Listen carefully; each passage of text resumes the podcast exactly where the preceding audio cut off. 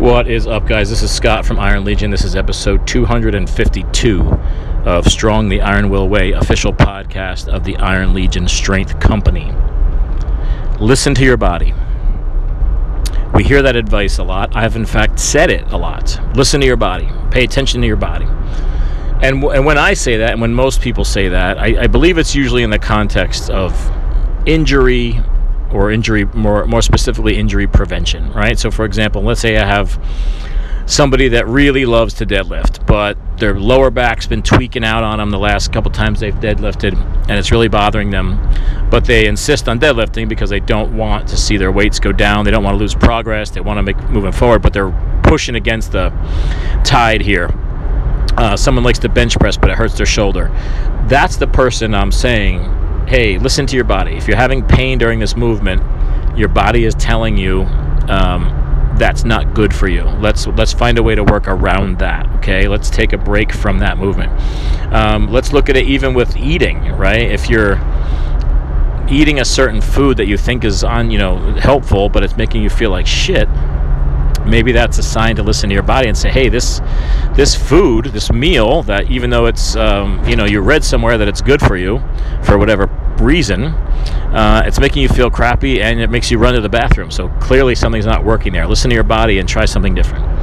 In those instances, I think listen to your body is great advice. But in 90% of other situations, I don't think it's good advice. I think it can be used against us, and I'll explain what I mean by that. Uh, earlier this week on Monday, today's Wednesday, on Monday, uh, I was due to work out. And uh, I had not gotten a very good night's sleep the night before. I had an early client on Monday morning, much earlier than I would usually see somebody. Um, so I had to get up a lot earlier than normal. I also didn't go to bed at the appropriate time Sunday night to prepare for that early morning.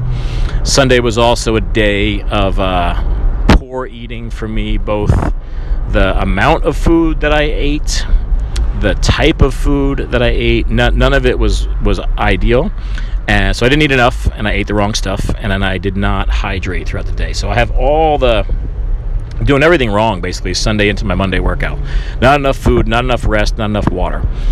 So when it came time to work out, as you can imagine, I did not feel like working out. I was sluggish, feeling weak, feeling tired. All I could think about was taking a nap. Uh, not that that's an option because my kids are home now, it's summertime, so going home would not mean rest. But in my mind, all I wanted to do was go home and freaking lay down. The idea of getting under any kind of reasonable weight sounded terrible, and like I would be very, have a very poor performance. So uh, what did I do? I did what we all do.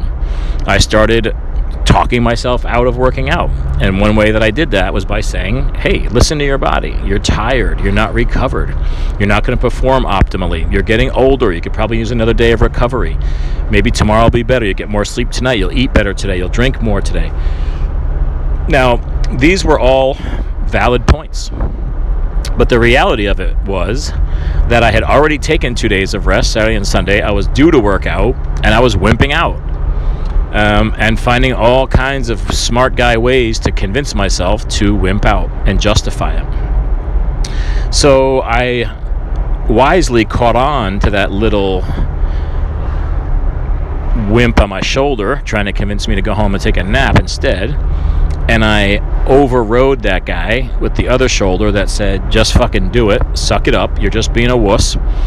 You're not to get hurt you got to warm up intelligently, lift appropriately, and yeah, you might not have an epic lifting day, but there is no reason to skip it. You just got to do it. You can't you can't listen to your body and wait till you feel like it. You know, so that was lesson number one here is is listen to your body really only works in certain situations and also if you're very in tune with your body because most of the time before you work out your body's telling you this just sounds like it sucks. Like I'm tired, and I, you know, your body's going to default to being lazy and sitting around. Um, so if you're ever waiting for that, I'm, I'm ripping a raring to go workout, which happens sometimes. Uh, more often than not, you're not going to do anything. So you you can't really depend on your body and your feedback from your own mind and body as to what to do and when not to do it, or when to do it. So I think we need to listen to that in terms of injury and not be stupid and not press through pain or situations like that But if it's simply fatigue or lack of motivation or not enough rest or not enough energy, um, just do it. Got to do it. Got to do it. And then also mental note to me in my in my training journal was get your shit together, man. Eat more, rest more, hydrate more. Like don't don't let this happen again. But the answer was not to skip the workout. Now, part two of the takeaway here was when even though I had convinced myself I had to do the workout, uh, I still didn't physically feel good or like it. So the idea of it still sounded awful, but I knew I had to do it.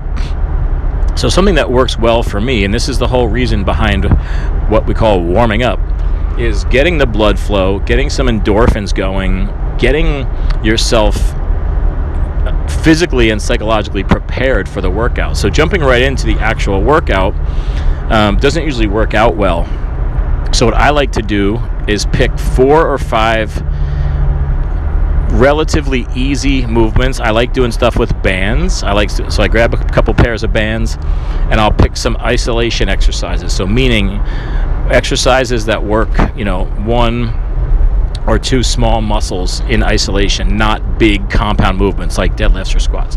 But I will do some squats. So for example, I'll grab the bands and I'll loop them around one of the hooks and I'll do 25 bicep curls. I'll do 25 tricep pushdowns. I'll do 25 lateral raises. I'll do 25. I will do squats with bands because I can't. I'm not really going to set up some kind of isolation movement with the band, but you get the idea. I'm not. It's only bands. It's probably 20 pounds worth of resistance. So, I'm going to do high reps of band work to get some blood pumping through my muscles, to get a sweat going, to get some endorphins going. So, once I've done two or three rounds of that, uh, I actually start to get in the mood to lift because I actually feel like I have some muscles again. I get a little pump going. I get a little energy going, and I'm listening to the right music. Uh, also, changing my mental state from feeling lazy and feeling like napping to putting on some loud, fast paced music and getting my blood flow. So now I'm ready to go. So it's no, it's no different than warming up for a sport or anything else where you have to kind of get in the zone. So if you're not feeling in the zone, uh, it, it's almost unreasonable to expect to be in the zone until you've warmed up, until you've done this. So let's just say, for example, I put my headphones on, I got my music going, I went through my pump warm ups.